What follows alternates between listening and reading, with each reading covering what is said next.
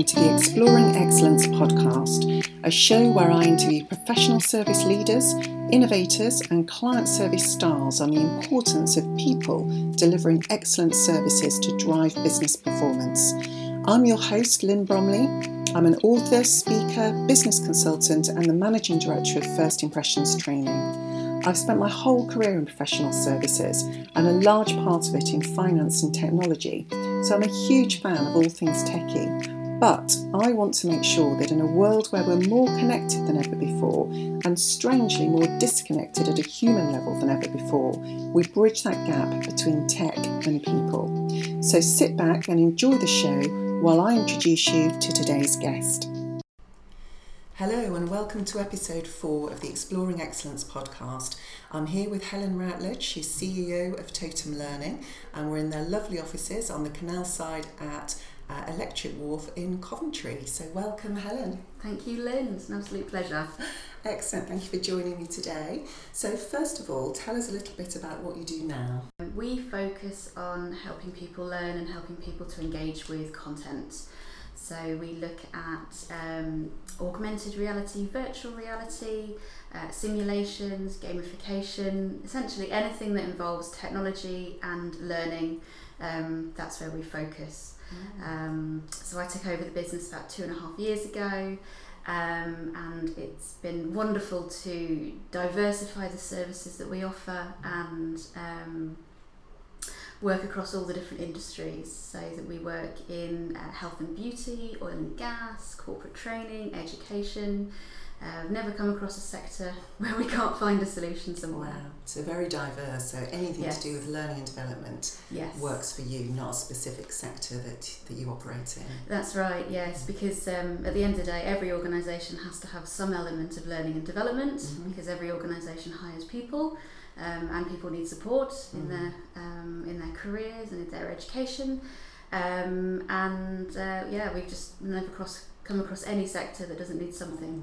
Mm. And this is probably just a question to, to help me to understand, but I'm sure other people might want to know as well. Mm-hmm. I, I often see that difference between AR and VR. Yes. So what, what is the difference between augmented reality and virtual reality? That's a great question.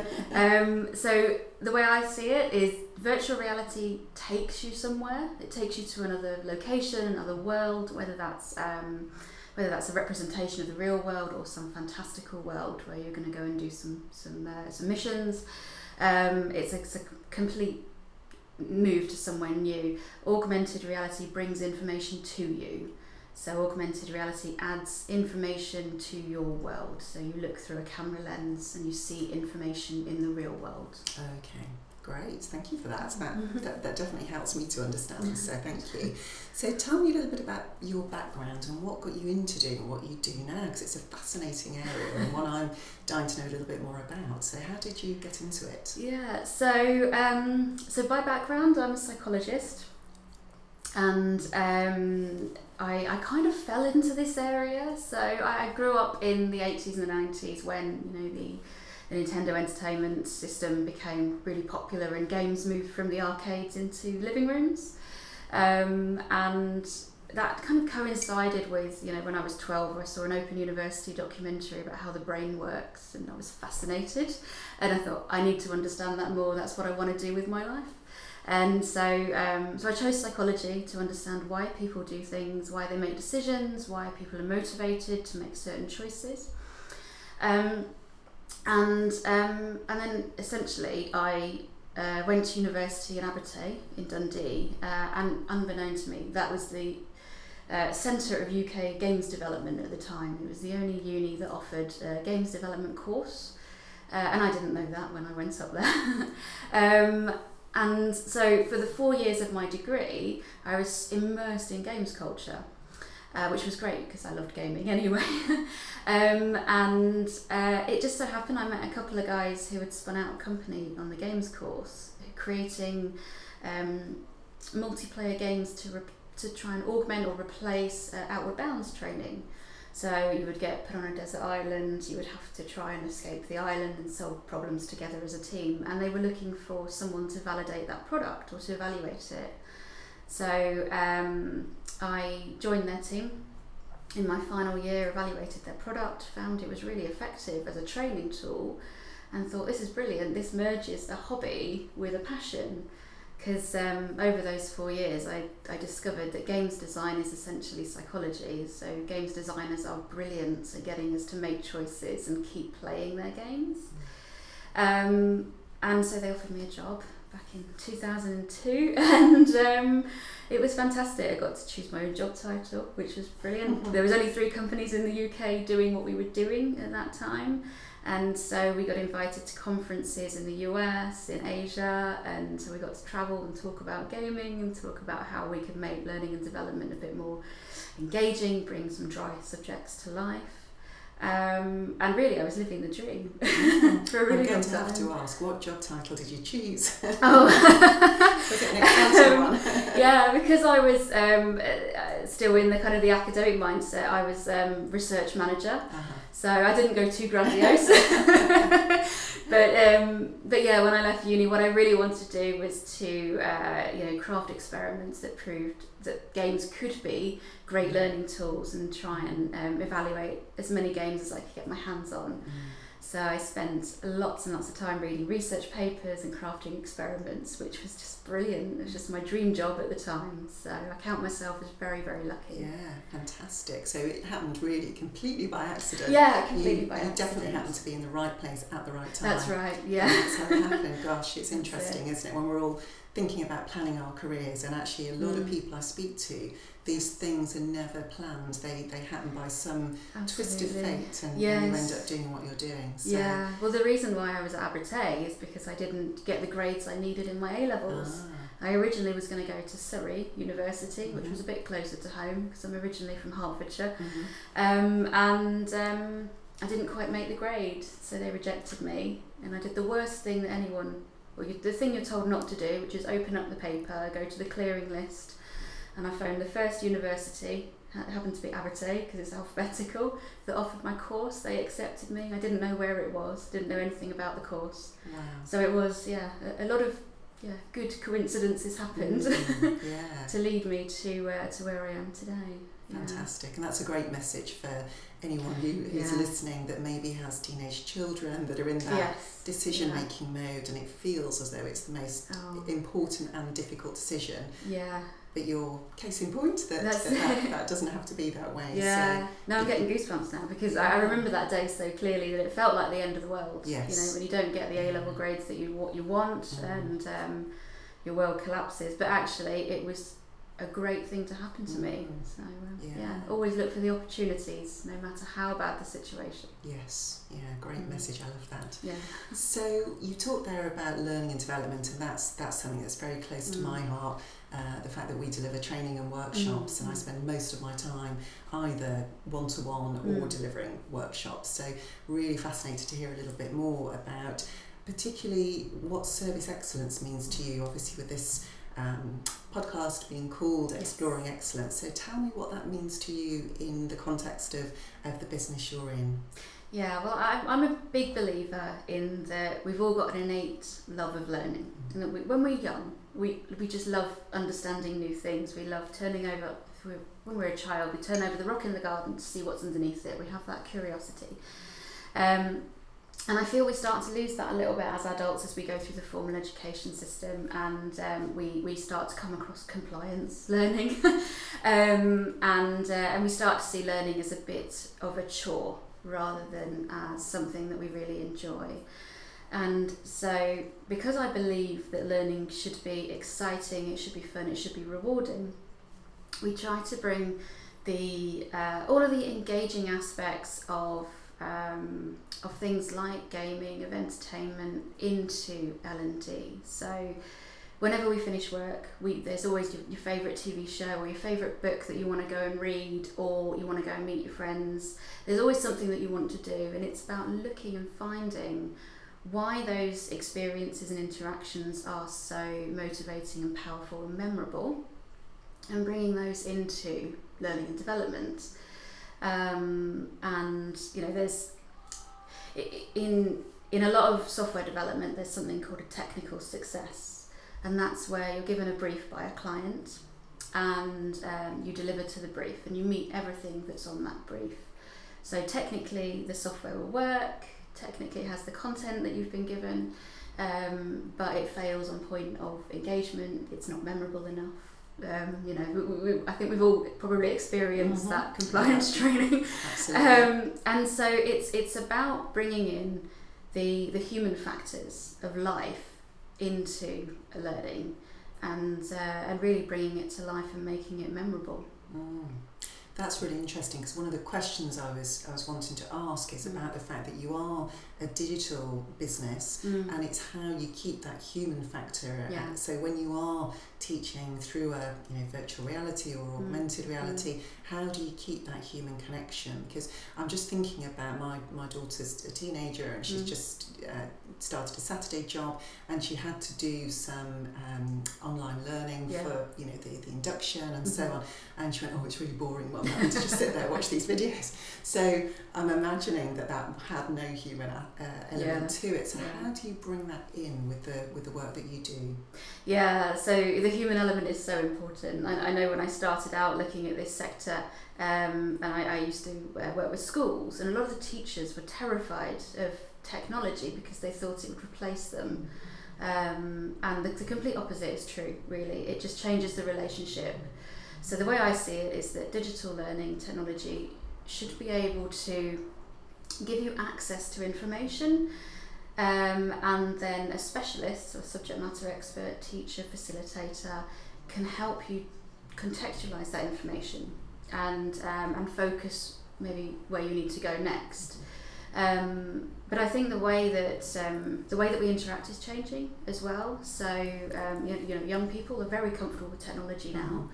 Um, we've known uh, staff members here who um, prefer to have their uh, their one to ones virtually because they're more comfortable talking really? that way, wow. and um, and we actually get a lot more out of them that way as yes. well. So um, so I think that's important to to, to understand it. It, it, it's difficult because you know we expect to have that human interaction in a certain way but um, but part of it is about understanding the needs of the individual and then thinking about how we can how we can change our processes or use technology to help that person. Um, but then also gaming is incredibly social. Um, it's always had this um, reputation of being very isolating. Uh, you've got the image of the the young person in their bedroom with the curtains closed and yes. you know gaming's always had that reputation and I think that's that's flowing into other areas of digital but um, it's always been so social for me I used to draw maps of levels and take them to school and share them with my friends and we would kind of collate this body of knowledge about the games we were playing um, and we would talk about it afterwards um, and you know we see the same things happening with the books that we're reading with again with entertainment with with movies. We, we, we talk about these things outside of the experience mm. because even though you're looking at a screen and it might well be an individual experience, there's so much that you want to talk about. Why did that character make that choice? Or um, in the sense of a, a scenario in, in game-based learning, um, I I decided to um, go and challenge uh, the finance director first rather than go and talk to the sales team. And then my colleague might have chosen the sales team first. So it, it kind of creating those water cooler moments, those discussion points is really, really important. Mm. So we always say that digital is not the one solution. It's just part of your whole tool set, mm. really, and that, that human element is still really, really critical. But it's about understanding how digital can help in in the whole L and D journey. Mm. Excellent, thank you. I hadn't really thought of it that way before because you're right, people would naturally talk about what they watched on TV last yeah. night and have that same conversation. So it's bringing what they experienced perhaps in their sitting room into the workplace and, and people That's have it. that water yeah. cooler conversation yeah. about that. But I've never really thought about it from a, a games perspective. So yeah, yeah, yeah and if you I've love... not been involved in really. So it's interesting to to hear that there's Absolutely. that element because I wouldn't have necessarily thought that. No, so. that's it. And, and um, you know, if you love what you're learning, you again you're going to want to talk about it. So it goes back to to your earlier question. Um, uh, you know, if, if we think of learning as, a, as an exciting experience that can be really enjoyable, it can be, it can connect to us on a human level. It's not just content that we need to remember it's uh, it's an actual experience, then then we can um, get to that point where people are talking about their learning mm. experiences. Mm, definitely. And you talked there about your team members. So mm. I'd love to know a little bit about the culture that you have here at Totem Learning. So tell me tell me about that. So I've seen a, a, few bits and pieces online that you've shared yeah. on LinkedIn and so on, and it sounds like a great place to work. So tell me a little bit about that culture. Yeah, well, our culture is something I'm really proud of. Um, so. Um, so I don't have a, a, business background or an MBA, so um, I'm kind of, you know, we're representing, I suppose, our individual um, culture here, and it's, um, it, so basically it's not it's not guided by any business best practices, but what we do have is a very open culture. Um, we encourage um, a lot of sharing and support among the team um, because it's a very creative space we we do have a lot of creative conflict, but I think that's very important. I think it's important to create an environment where people are happy to object.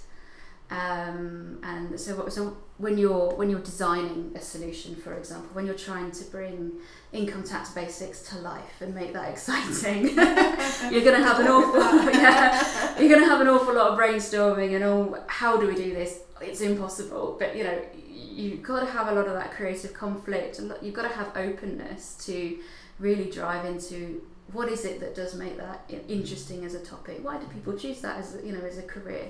Might not be for, for everybody but there must be some driver and having that ability to have really really open discussions um, gets to the core a lot of the core of, uh, of what makes some of our products and services so great.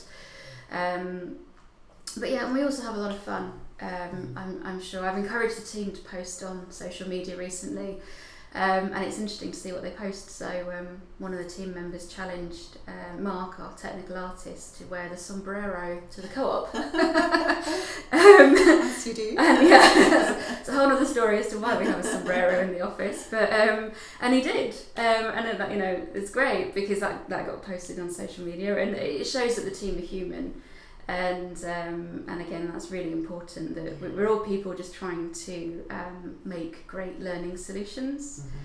Mm-hmm. um, and uh, and yeah the, the, team do really really enjoy it here. Yeah. and uh, yeah I'm just really proud. And I was hoping to meet your office dog but I don't see your office no. dog here today. No he's not here no we have a couple I now. I was hoping to have him in the photograph. Oh. We've got a photo somewhere. I've got a photo um, but yeah, that's really important again that if people need to bring the dog to work, that's absolutely fine. So we have mm. Cosmo, Spencer's dog, and Stanley, yeah. David's dog, and maybe a new one joining the team shortly as well. Mm, um, but yeah, I think yeah that uh, that unconventional office culture is certainly yeah. true. The, the other thing we talked about when we talked about people, how important do you think it is to have great people delivering great service? Mm. Does that come across to your clients? Do they have that interaction with your team members in mm. the same way? I'm just thinking about it with, with it being a, a, a digitized business. Does that still happen? Yes. Yeah, yeah absolutely. Yeah. That um, that interaction with the team, I would say that's one of the most important things that can happen. Uh, we, we have a lot of remote clients. I've got a client in the US I've been working with for, for the seven years that Totem's been going. I've never met him. It's only a voice on the phone. Um, so, you know, we're very good at working remotely, but we find that when people come into the office and they meet the team, because meeting the people who actually create the products, I think that's really powerful. And um, and they love showing what they've done as well because they're so proud of the work that they do. That that passion that that just kind of comes off, and um, yeah, we find that that, that really helps. Mm. Um, people understand. Um, and and yeah and, and having great people deliver is is phenomenal because you know we, we've grown as a, a small business um, kind of the, the usual entrepreneurial way bootstrapping mm-hmm. um, and a, lot of the team worked here because they believed in what we do they believe in the mission um, it's not just a job for them um, and so you know of course we could attract you know the, the best that the, the industry has to offer with salaries but you know we'd rather do that with our vision and you know do you really believe in what we're doing? And um, and I do genuinely believe that the team through there are some of the best people um, who do what they do Brilliant. I shall look forward to meeting more of them. Brilliant. And your company recently won an award for Yes. service excellence, Yeah. and that was in the, the education space. So Mhm. tell us a little bit about that. Yeah, that was phenomenal. So, Educational Establishment of the Year 2019. Yeah, um, and uh, it, it was just an amazing moment. We, we weren't expecting it at all.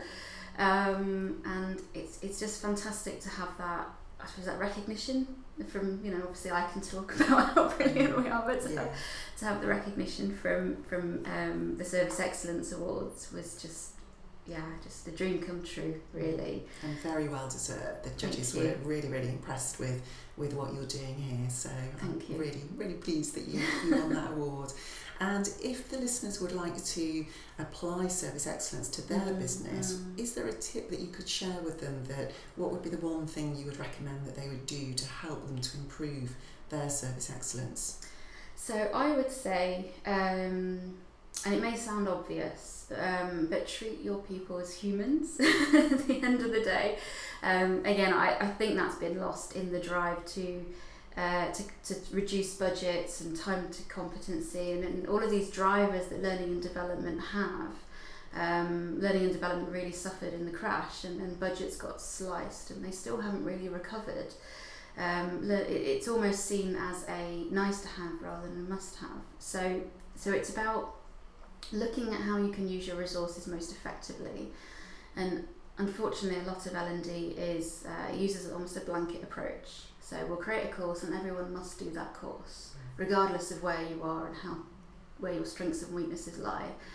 So my tip is to think of everyone as an individual and understand where their strengths lie and help them either develop those strengths or support them where their weaknesses may lie and um, yeah really just to, to think of people as individuals Mm, brilliant. Yeah, that's really interesting because one of the things that I get involved in with my project management background Mm. is I get to hear about a lot of projects that have been delivered Mhm. um, and sometimes what we're looking at is how they could actually, if the project didn't go to, to plan, Mhm. how could that be adapted? And a lot of time it boils down to the human aspect being Yeah. missed. So they'll, you're right, they'll have that blanket approach. This is what we need to do. yeah We need to replace all of the face-to-face training and bring in something that Yeah. is is online.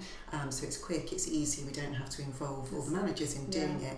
What they forget in that is they Yeah. forget about the human beings that are to take that course. And so if they don't Yeah. consult them and understand and meet them where they are, yeah then the project often fails because they can do all the great things and make sure the boxes get ticked in terms of what the L&D side wants but Mhm. if they're not looking at what the individual can do and where their technology lies and Mhm. you know there might be people who don't normally access computers in their in their day-to-day jobs so absolutely yeah if they then can't do some of the simple things on a on a PC, then that really falls flat. So yeah and then often people are scared that they it's going to impact on their job and and Yeah. you know all of a sudden they're going to be cutting people. So there's a real fear as well about yeah the, yeah the machines taking over Oh, uh, you know, absolutely. the people. So absolutely. so I think you're right, absolutely involving the humans all the Mm. way through and Mm. making sure that they, they get their say within the project is, is really important as Yeah. well as um, making sure in a business that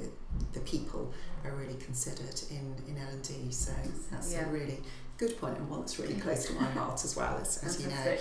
Um, so both of us are, are giving our time freely Mm. on the podcast and we're not um, sponsored or anything Mm, like that on mm, this. mm. So what I always ask my guests is, do you have a charity that you'd like to recommend the, the listeners make a, a donation to if they've enjoyed listening to the podcast and they'd like to, uh, to donate to your charity of choice. So tell us a little bit about the, the charity you've, you've chosen. Okay. Um, well, I've got two, if I may. Of course, yes, go because for they're both very close to my heart. Um, so I support the Butterfly Foundation in Uganda, Mm. um, and um, it's set up by a wonderful guy who's using um, gaming, so uh, digital gaming, but board games as well, um, to help young children from the slums uh, understand social enterprise, so they can educate themselves out of poverty.